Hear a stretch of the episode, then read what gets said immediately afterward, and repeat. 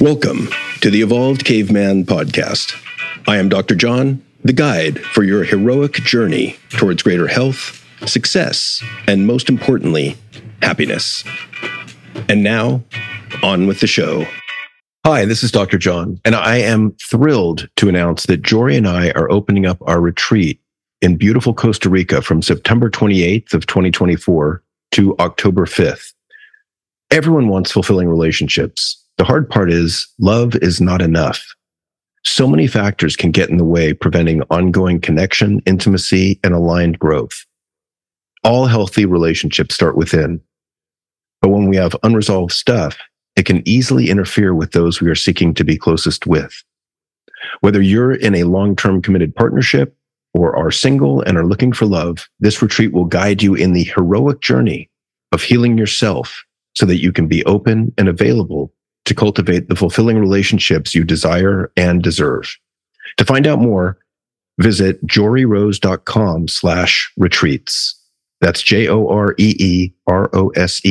dot com slash retreats. Hey, everybody. This is Dr. John back with another episode of the Evolved Caveman podcast. And I am really excited to have with me today Bob Falconer. And Bob is an internal family systems therapy practitioner, teacher, and writer. He has devoted himself full time to IFS work since training in IFS with Dick Schwartz more than a decade ago and assisting Dr. Schwartz in many trainings and workshops. During the early part of his career before discovering IFS, Bob worked with survivors of major trauma. His focus is now on the study and treatment of uh, the others within us, also known as unattached burdens or UBs in IFS. His new book, The Others Within Us Internal Family Systems, Porous Mind, and Spirit Possession, a work of more than 10 years of research, was published in April 2023. Hi, Bob. How are you doing? Thank you for joining me. I'm doing great. Great to be here. And for the listeners, I had heard Bob on one of his interviews on IFS Talks, the podcast, and was just blown away by the ideas that he shared. So, if you would tell me a little bit about your story and how did you get to this point in your life and talking and writing about unattached burdens? Okay. I, I, my own background is extreme trauma, violent sexual, physical abuse, brother is suicide, father murdered, mom in and out of mental institutions so that was the kind of clients I got, you know. I mean, you know, obviously. And I spent a long, long time building up a worldview based on trauma oriented psychotherapy. And um, I'm going along with that in, my early 60s, thinking I basically got the got stuff figured out. That's that's a danger sign when you. Uh, yes, it's nice to feel that for a while, but then you're like, ah, uh, no, I don't. Well, I met this woman. I was doing a training for the IFS people, and I was supervising a group. And this guy was acting as the therapist with this woman, and she had this thing in her which looked like an internal critic, except it was meaner than a junkyard dog and it had nothing good. And I'd heard about these things. They call them unattached burdens, a name I hate. You know, I've ah, okay. But um, they used to call them critters. I like that name hmm. a lot better because it's uh, friendlier, less. Yeah, it's friendlier and it's not so pompous. Uh, and these things actually seem to have more like have an intention or an agency, whereas unattached burden sounds like a piece of iron or something. yes. but anyway, this guy was trying to work with her, not getting anywhere. I said, Is it okay if I take over the session? And he said, Please. And I started working with this thing that looked like a, a, uh, a critic, but it had no good intention. It just wanted to destroy her. And that's the fr- parts always have a good intention. Somewhere and in IFS, we welcome suicidal parts, all these parts. We get to their good intention, then we can join them. And IFS is all about we don't try and amputate anything. This thing had absolutely no good intention. When that got clear, and oh, it appeared as this woman looked into her inner world as a bloodshot eyeball. And then as she saw it in more detail, it also had legs. So this really bizarre thing is appearing inside her anyway, no good intention. I had her ask, Is it a part of you? And it waffled and bullshitted around. I hope that's acceptable. Oh, you can swear on here. That's fine.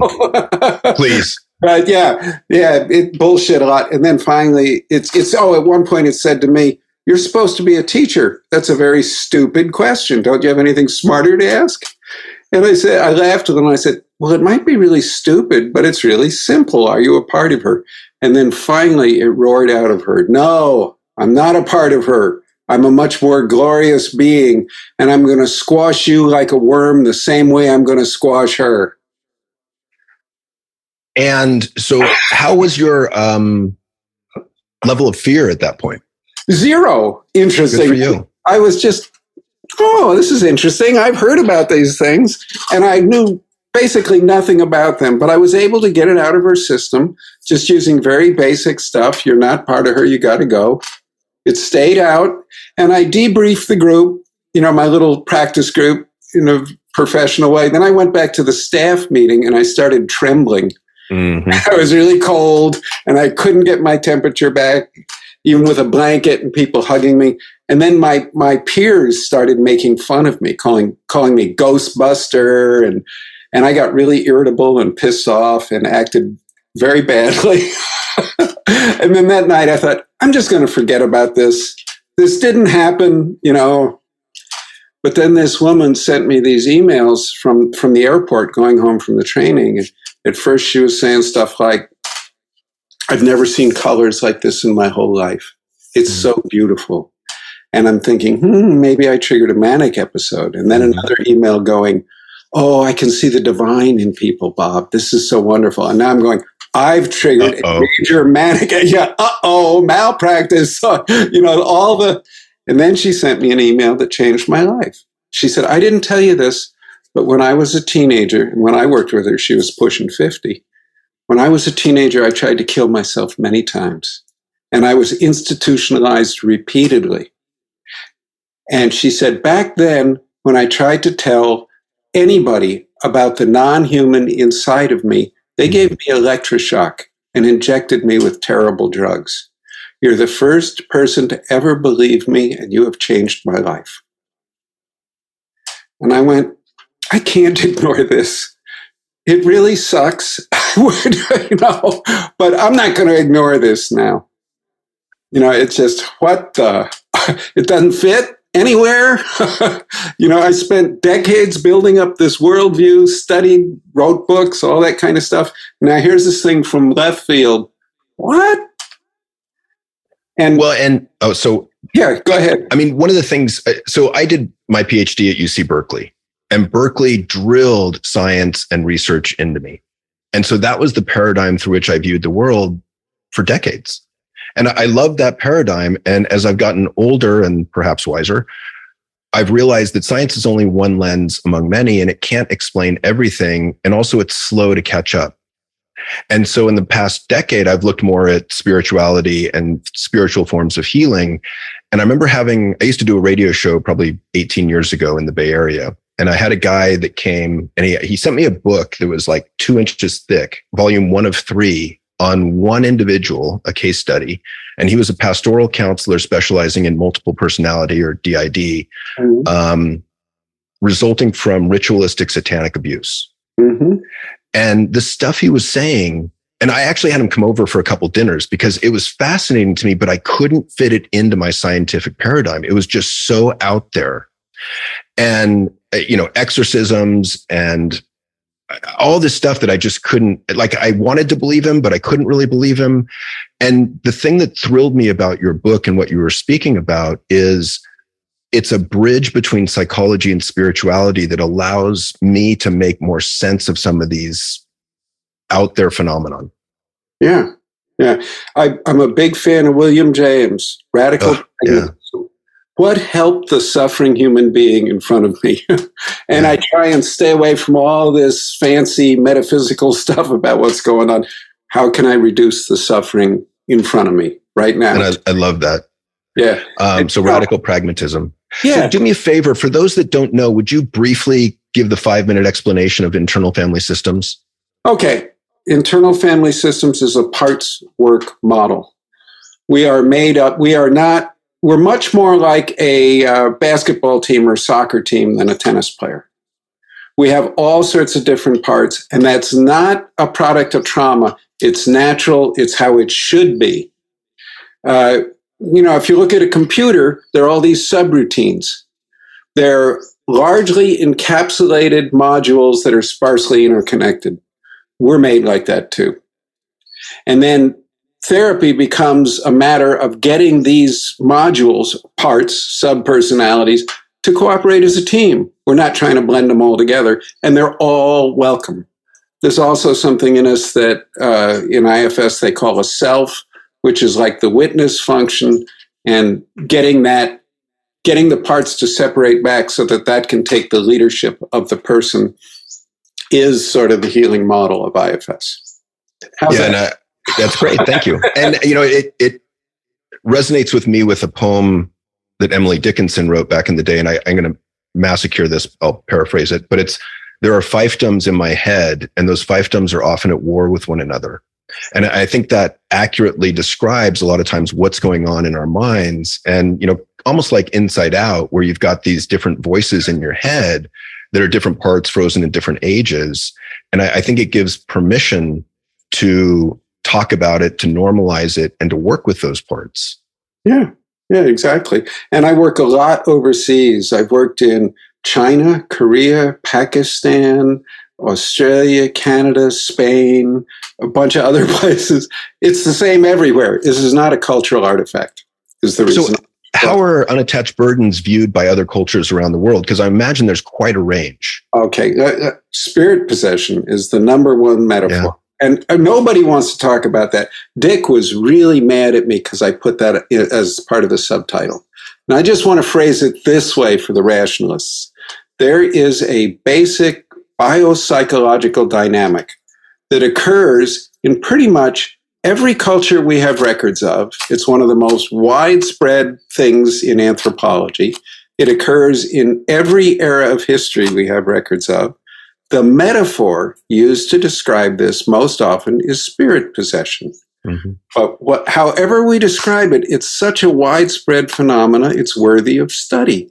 And it can destroy people's lives and transform their lives in it suddenly. Now, well, do me a favor, go to your idea about the porosity of the brain, the, the porousness of the brain, because I think that's a helpful bridge to get there. Yeah. Every living system is surrounded by a semi-permeable membrane. Things that have uh, oh, some something impervious around them are dead. Mm-hmm. you know, it's just duh. Why would our brains be any different? I mean, come on, gang. And if you accept this basic idea that we are semi-permeable, then stuff coming in that doesn't belong, that might make us sick, is, is just sort of makes sense. You know, and I think, you know, Richard Dawkins is perhaps the most um, adamant new atheist on the planet today. I mean, he's Mr. Rational Materialist. He came up with this whole theory of memes and memeplexes. He said there, there are viruses of the mind which mm. can get into your mind, replicate in there, and then be transferred out. And he said there are also memeplexes, whole conglomerations of ideas and attitudes that can get transmitted mind to mind, replicate inside your mind, and then be further contagious. This is this doesn't this sound like spirit possession from a rationalist point of view? Yeah. Stuff like this happens and we've ignored it because it's inconvenient. Mm-hmm. But it's so it's killing some people like this woman. And I've stayed in touch with her. It's more than a decade now and she still says that was a life changing event. And her life, from all external measures, has flowered since then. Well, I've had personal experiences with clients getting into, well, speaking to parts like this. But until I heard your interview, I wasn't really sure how to proceed. Yeah. So I was very grateful. Yeah. I think the big mistake in this is arrogant. Excuse me. big mistake. Be arrogant. Is making a big mistake. anyway, the thing that I do really differently, I don't fight them. Mm-hmm. Tell I mean, us. I, speak to how you interact with them and ask them to leave. Yeah. Basically, I work with the client and any parts of the client who are attached to them rather than that. And then when, when the client is 100% ready, all their parts are ready to let it go, I just tell the thing, we don't want to punish you or judge you. You're in the wrong place. You're lost. You yourself are a suffering being. We want to help you go where you can transform. They usually start swearing and say, I'm not going anywhere. But I just treat them with kindness and compassion. Yeah. You know, the Brazilian spiritists have studied this. They, they might be leading the planet in terms of working with these kind of energies. They have over 50 psychiatric hospitals that are that are based on spiritist uh, ideas. But anyway, they think all these things are the lost souls of other of dead people, and that they need our help as much as our own clients do. I don't know. Yeah, yeah. It, it's fascinating to me because I've, you know, my I'm I'm tending to get more into using psychedelics to heal clients. And to me, that's another bridge between psychology and spirituality. And in talking with spiritual healers who have done this work for decades, what you're talking about is assumed as real because yeah. they've seen it multiple times, many times. And so it's something, it's fascinating to me because I think we've got all these clinical trials around the country going on with psilocybin and MDMA and other substances. And I think the vast majority of these psychologists and researchers are coming at it from a purely scientific perspective. And I think they're missing out on a big spiritual piece that could, and you know, again, infrequently put people at danger, at risk. Because yeah. I, I, think when you're in a psychedelic state, your defenses are lowered. You could say, you know, it disarms the parts or the protectors of the parts, and you're more susceptible to dark energy like this. Yeah, getting in. I want to say uh, Roland Griffiths, the psychedelic researcher at Johns Hopkins, is one of my intellectual heroes. And he mm very much a hard science guy. I mean, he's got the statistics out the wazoo and very carefully controlled stuff. He did two, I think it's two major studies of in DMT. People who take DMT at the doses he was using, about 50% of them meet conscious, intelligent beings they have relationships with. And this was very distressing to a lot of his researchers. You know, they were ready for Zen enlightenment or something. Mm-hmm. relationships with some being without a body, that was not expected. But so it shows up a lot in psychedelics. And, and I thought there was another study that showed that 90% of those journeys. Yes. Yeah, that was a guy had some sort of a guided. And, and I'm not naive enough to think that all of those energies or, or guides are benevolent in nature? Yeah, I think the majority are. If I think you, so. If you look at the history around the world, most of it is people seeking out contact with, with intelligences greater mm-hmm. than our own. There's just tons of that in every religious tradition. But I, I think, you know, even if it's one out of a hundred that aren't benevolent, to me, I want to be prepared for that. Yeah, I think it's way more than that. But yeah, why? What would you say? I have no, well, you're going to hear this a lot if you keep talking to me. I have no idea. I have no idea. I have no idea. Okay. I have I have I have gotten some ideas about how to help someone who has this kind of issue in front of me, and I've.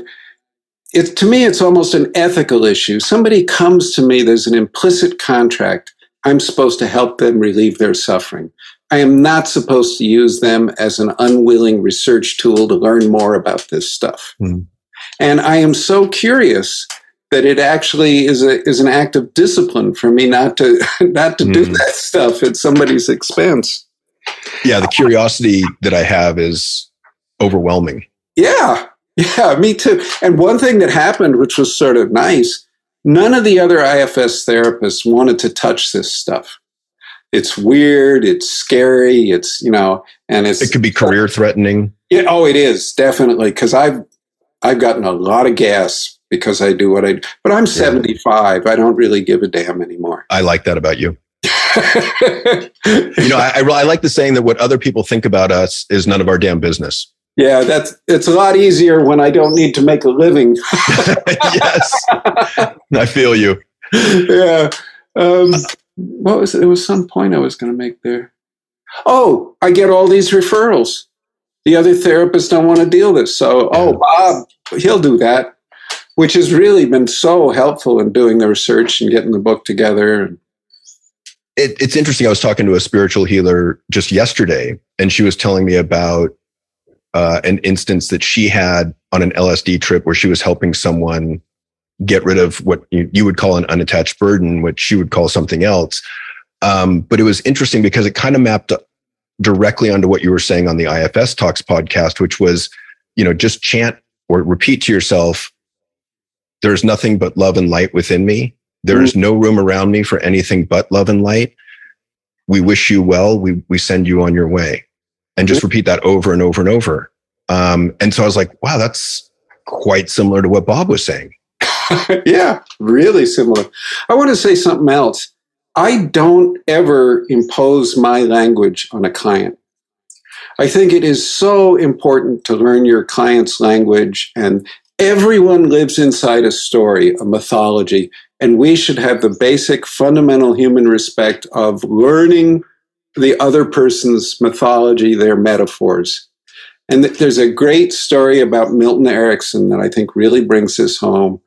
The greatest hypnotherapist ever, I think, psychiatrist. He worked in a locked ward for psychotics for many years in the Midwest. And there was a guy who just talked word salad, you know, mm. stuff that sounds like language but doesn't mean anything.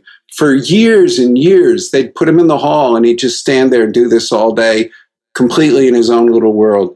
So Dr. Erickson goes and starts studying the man's word salad and actually transcribes a bunch of it so he can learn like the syntax and some of the words that aren't words. And then he goes and stands next to the guy and talks word salad back to him for a while. After only two or three days of doing this in the middle of the word salad, the guy turns to him and says, Cut it out, Doc. And then right back in his word salad. But just by learning the man's language, he broke this wall of isolation that had kept mm-hmm. this guy absolutely separated for years and years and years. So learn the other person's language. Yeah. No, I'm, I'm totally a lot of Islamic you. people, and you know they talk about jinn. I talk about jinn. yeah. And with Radcliffe, um, I'll talk about meme plexes. So, what do you think leads some people to be more vulnerable to unattached burdens? Okay. Um, anytime you're really out of your body, trauma uh, lets them in often rape and sexual abuse almost literally injects them into people. Wow. Another thing that was unexpected to me childhood surgeries. Huh. If you think of the anesthesia, you're out of your body. Yeah. Dissociative. Yeah. Yeah. Yeah. So anything, anything like that, any experience, and I think everybody, I get them in me sometimes, but I'm not scared of them anymore. So it's no big deal that I think the most important rule these things only get power by scaring you. And when you're not scared of them anymore, they lose all power. Hmm. So the way to deal with them is find all the parts of you who are scared of them and welcome those parts in with love. Hmm. And when they can attach to your core with love, that, that other thing just falls away. That's why we don't have to fight them and battle them and, you know, yeah come at them with the Bible and yeah, not demand the demon's name and say, you know, yeah, yeah, yeah, be gone.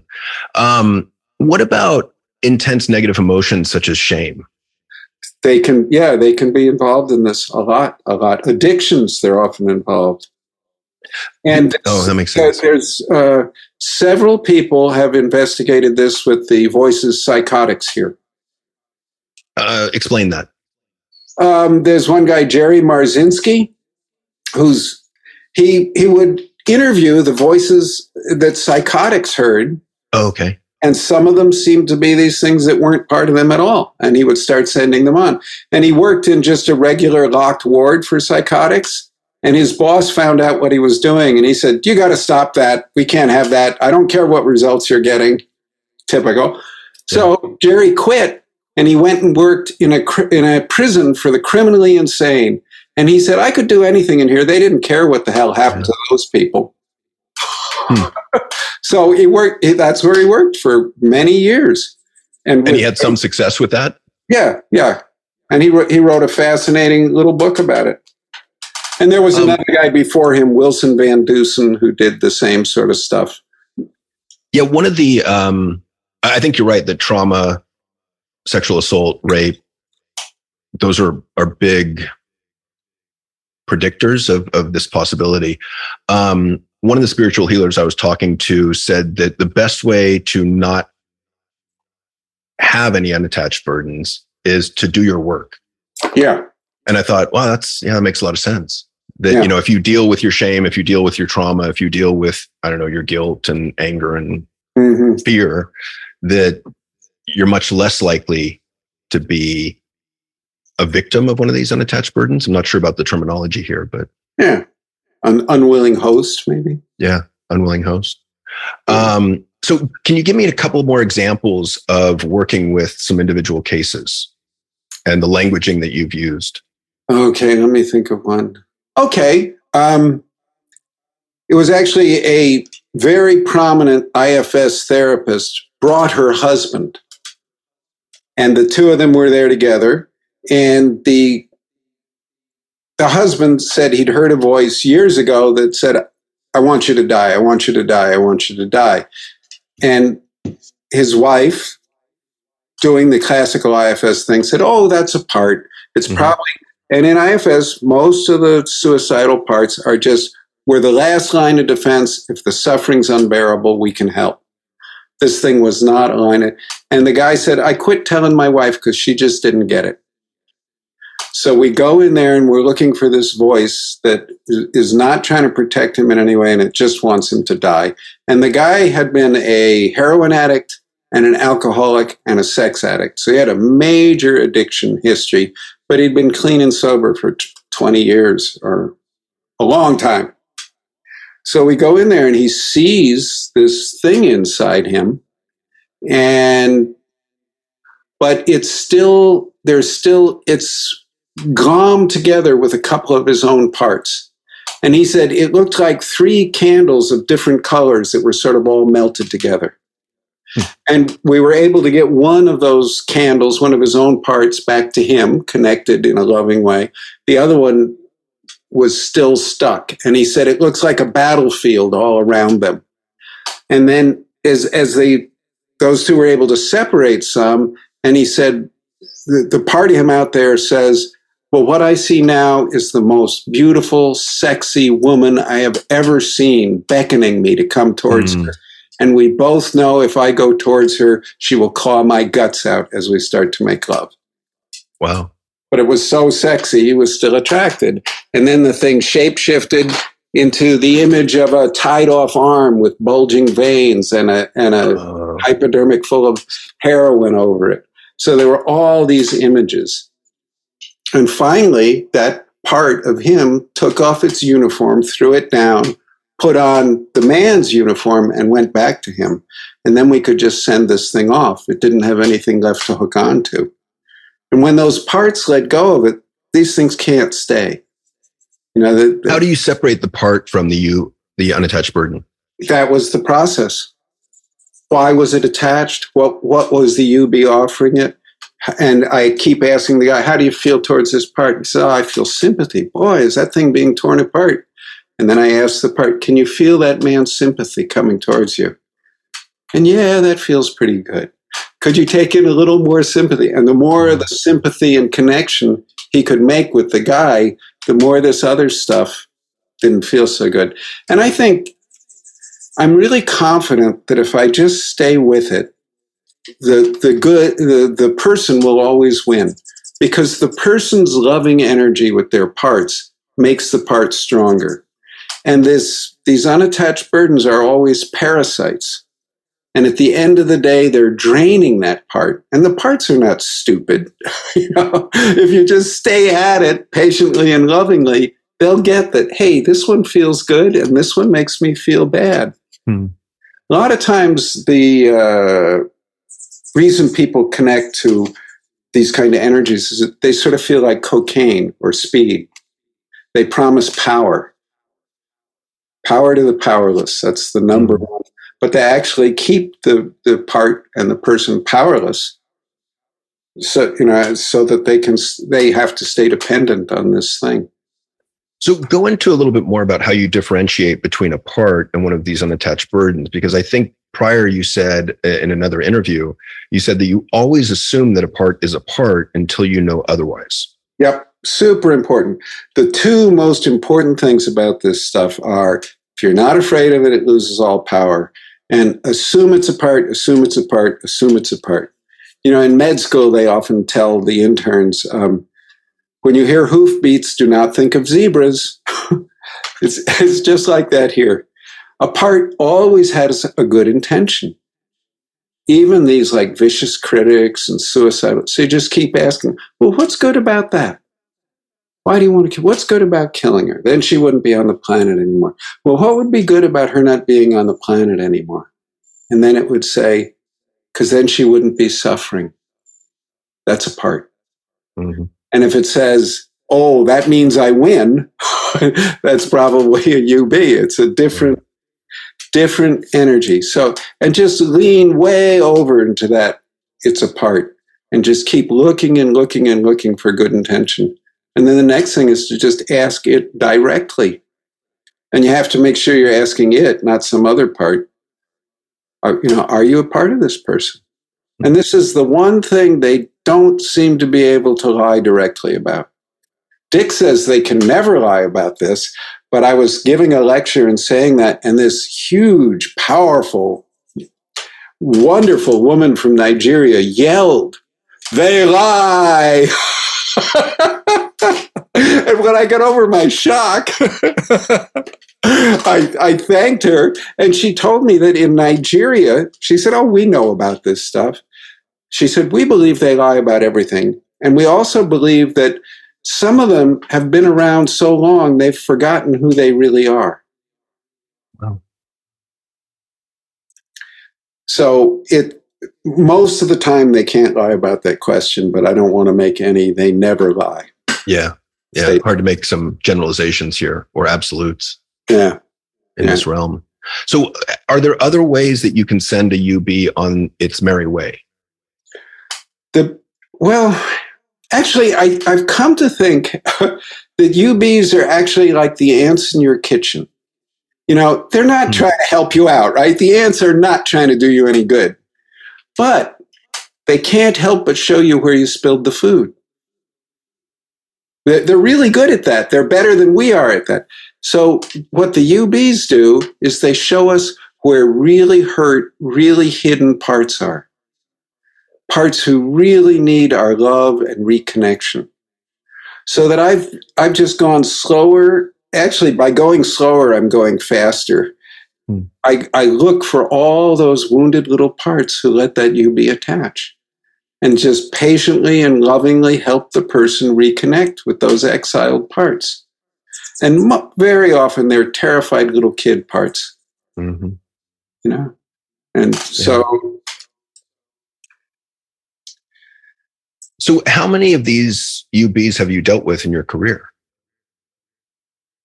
500. Wow. Something like that. And you said you've had some in yourself as well. Oh, yeah, definitely. And most, how did most dramatic how, one was I have I have a lot of different eye problems. Hmm. Central it doesn't matter, but I you and me both. central serous retinopathy, wet macular degeneration, dry macular degeneration, a couple other things. And I was very bad at one time. And we went, I was actually working with Dick Schwartz himself, went inside. What we saw in my inner world, my imaginal realm, in my eye was a creature that looked like a spider with the tail of a scorpion, and it was poking at my at, at, at the retina. And that, you know, wet macular degeneration, these blisters form and then they start bleeding, and that's what makes you blind. So its poking was causing the blistering. And we got this thing out and sent it away and I'm doing way better than the doctors ever thought possible. Wow. And I'm still, I get the injections into my eyeball when I need them, and I, you know, do all the Western medical stuff. But that was a very dramatic Uh, to me, to me, it was really dramatic. Yeah. yeah. Uh, well, let's talk a bit about injections into eyeballs because I got five of them recently, and that was kind of traumatic. I got to say. Yep. Yep. Yeah. Yeah. And it was kind of like worst nightmare kind of stuff. Yeah. Yeah. It's really bad, but it's better than going blind. Yeah. True. I, I just had 10 retinal tears recently, but I've had four surgeries on two eyes. Yeah. Yeah. Um, uh, not, not fun. Yeah. And scary when you think you're losing your sense of sight. Yeah. Yeah. And they, they, they told me a long time ago, you're going blind. You should get ready, you know, but I'm not. I can see, I can read, I can drive, you know. All right. Good for you. So, well, I wish you the best with those eye issues. Yeah. And I need way, you know, they, they're continually surprised that I go in there and I don't need a shot when they think I should need a shot. And so, and there have been other, you know, other cases where they're involved in disease and that kind of malfunction. So, do the blisters bleed and then the blood gets, it's in your eye and then it clouds the vision? Well, the blisters themselves, it's like, you know, the back is, the blister would be like one of those funhouse mirrors, mm-hmm. you know, where once it blisters, everything's distorted. Distorted, yeah. And almost unreadable. And then if it starts bleeding, that's when you're really going to lose all. Because then more blood vessels start growing into the thing and it'll never go back down. And because I, I had that experience recently where I had laser surgery to fix the 10 retinal tears. And a couple weeks later, one of them tore and started bleeding. And I couldn't see anything out of that eye. But the cleared itself up after a few weeks. Yeah, sometimes they do. But the, the wet macular degenerations allegedly won't. Huh. But they are for me. So I'm not yeah. Well, let me change subject slightly here because I'm curious how you look at self at this point. And you know, Dick Schwartz has said that self is both simultaneously a particle and a wave in quantum physics terms. And in other words, the self kind of simultaneously extends beyond self to others, as well as in con- as it's contained within the mind and the body. And also, each one of those little parts of us, they all have a self too. And each one of those parts is made up of other parts in self, just like we are. So it's sort of like this fractal thing going down and down and down and going up in the other direction. I like to think of it in terms of self is both a, like a, a particle, something we can find in ourselves, and a field. You know, and I think that's the language Dick is using these days more. And that mm. when hmm. we join that one field, who was it? Schopenhauer says there's there's only there's only one eye of the universe, and it's the one that looks out through all of our eyes and all of the animals' eyes. Mm. So I think that's this sort of model of self as a field. The thing I really like about this idea, because most of the people I worked with were severely traumatized, like me, and I and all the other people I worked with were told, "You're damaged goods. Take a lot of meds." expect a miserable little life. Sorry that happened to you. That was basically therapy's best answer for a long time. Yeah. And Dick comes along and he says, This self is within you. No matter how bad the storm down in here, self cannot be damaged. It can't even be dirtied. When the storm clouds part, that sun is still there, radiant, vast, luminous, untouched. That sun is who you really are. That's an incredible message for people with huge trauma histories. Yeah. And I think it's true. Yeah. And I got to say thank you for all your work with severe trauma because that is intense work and draining work and demanding work. Yeah, it is. So, how long have you been doing this work? Uh, you mean being been involved in the therapy world in any yeah. way? Yeah. Oh God, I started. I, I didn't get uh, my master's degree until I think the early '80s, but I started going down to Esalen and doing a lot of stuff there mm. in 1971. Okay. I first got involved with psychedelics and psychedelic healing in 1967. Okay. So I've been at this a while. Gotcha. and and what's your view on psychedelics in terms of therapeutic healing? I think they're incredibly important and valuable, and I'm really afraid they're going to be misused. And I, in what sense? Um, I I do work some with indigenous people, and they're really pissed off that psychedelics are being medicalized. Mm-hmm. They say this is spiritual and it should be kept spiritual. And framing it in terms of pathology and, and medical answers is, is a horrible mistake. And even Dr. Griffiths, you know, the head of this hyper scientific program at, at John Hopkins, you know, he's dying now, sadly. He has stage four uh, colon cancer. His, his, his dying wish was that people contribute to fund uh, a, a professorship on spirituality and psychedelics. He's awesome. saying these are fundamentally a spiritual spiritual healing, and we need to recognize that and study that in a responsible way. So I, that's the direction I think we need to go. I also think there are an incredible number of irresponsible providers who know next to nothing, and um, I'm I'm really concerned because there are these official therapy land things that cost a fortune and very few people can go to them. I think for every one of those quote official psychedelic sessions, there are at least a hundred underground sessions. Mm-hmm. And all the money and stuff is going into training the people to do the official therapy land sessions. There's something wrong with this picture. Yeah. So one of the other things I do is I try and do relatively short trainings for underground providers, mostly in terms of sort of a harm reduction mm-hmm kind of, you know, just like five, six sessions. And so and I think that's really important. Yeah. So thank you for your work there as well. Um, because I agree. I, I think that the psychedelics offer a powerful new tool to open up doors into altered states of consciousness, which can lead to incredible healing. Um, and I, I, I, see it as as much a foray into mental health and mental wellness wellness as you know, dealing with severe depression or other mm-hmm. pathologies. Yeah, yeah, I agree. I, you know, and I have seen tremendous growth from like treatment resistant depression clients that I have, and it's been almost remarkable. Yeah, incredible, incredible. Sorry, you were going to say. Oh no, there's so much to say. Um, one of the things uh, Roland Griffiths did was he thought that it was the mystical experience induced by psilocybin that causes the incredible good results mm-hmm. gets.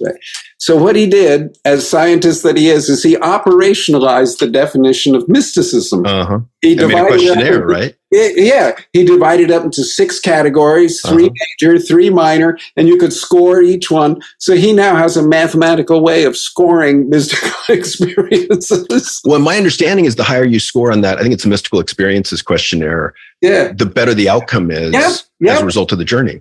Yeah, yeah, that's the point.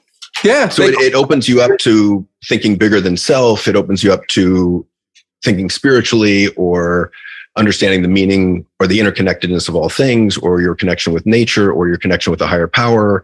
And the more, the higher you score on these items, the better off you are, which is fascinating.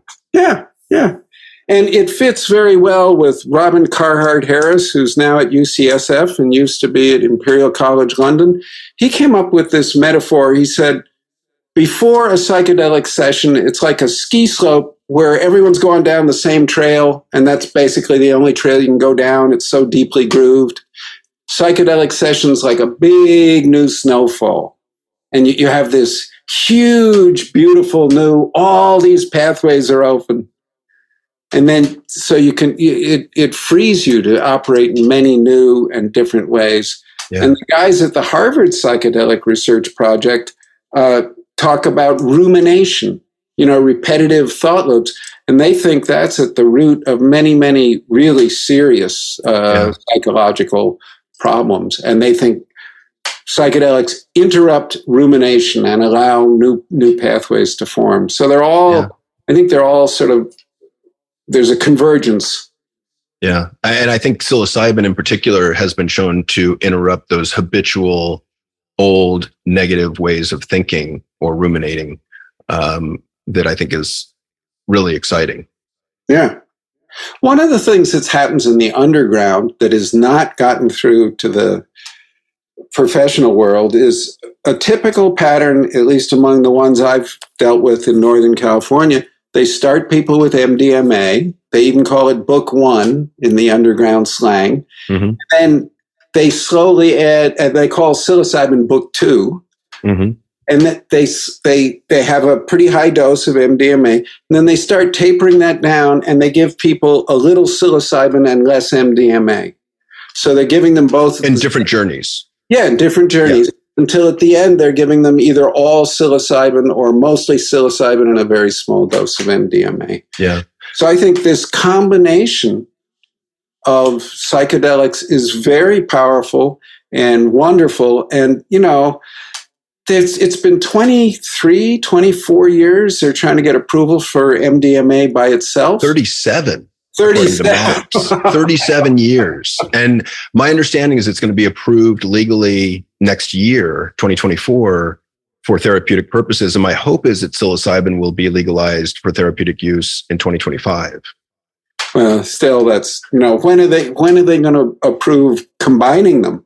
or all these they're all i don't know because i'm with you in that in my own personal experience and working with clients that the mdma plus the psilocybin it seems to be the recipe yeah. and there are other things like there's a there's a one of there are all these designer drugs they're creating that yeah there's one called 3mmc which was designed to be a replacement for mdma with with less of the less of the negative side effects and yeah, MDMA has that depletive effect on us.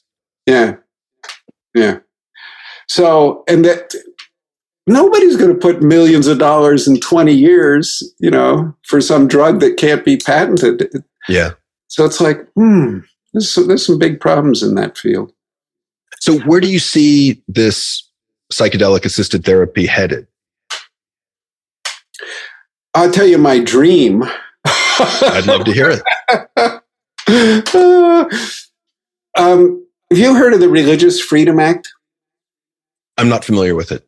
It's uh, it's an act, uh, Congress, federal federal government, and it's why the Native American Church can use peyote, oh. and the Daime Church can use ayahuasca. And They're Church of Ethnogenic Healing, yeah. Well, the, the, the others are still questionable, but one guy founded his own church it went all the way, and they busted him, and it went all the way to the Supreme Court, and they found against the guy, but they said, You're not a real religion because real religions have A, B, C, D, E, and F.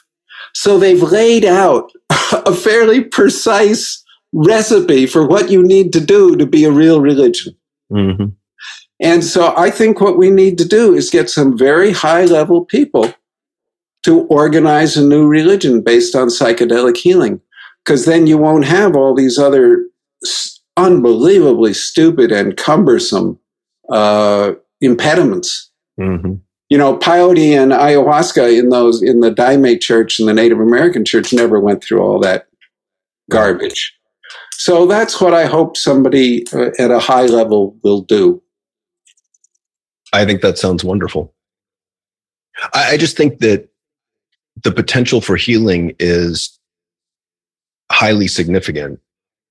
And so we need more avenues to access safely. Definitely. I couldn't agree more. And I was busted a couple times for psychedelics. I, I, got off both times, but so I paid some dues on this. Oh, I knew I loved you for some reason. so let me ask you this. We only got about five minutes left. Can you tell me one more unattached burden story? Okay, I want to tell you a slightly different story. Okay. This one is from the anthropologist Tanya Luhrmann, who I think is one of the most brilliant humans today. Not that I've never met her, so it's not personal. I just know her through her writings. More she's, than Robert Sapolsky? yes. Wow. Okay, she's also, she's also at Stanford. Okay. Well, I won't hold that against her. Yeah. Um, she studies spirituality and psychosis worldwide. Hmm.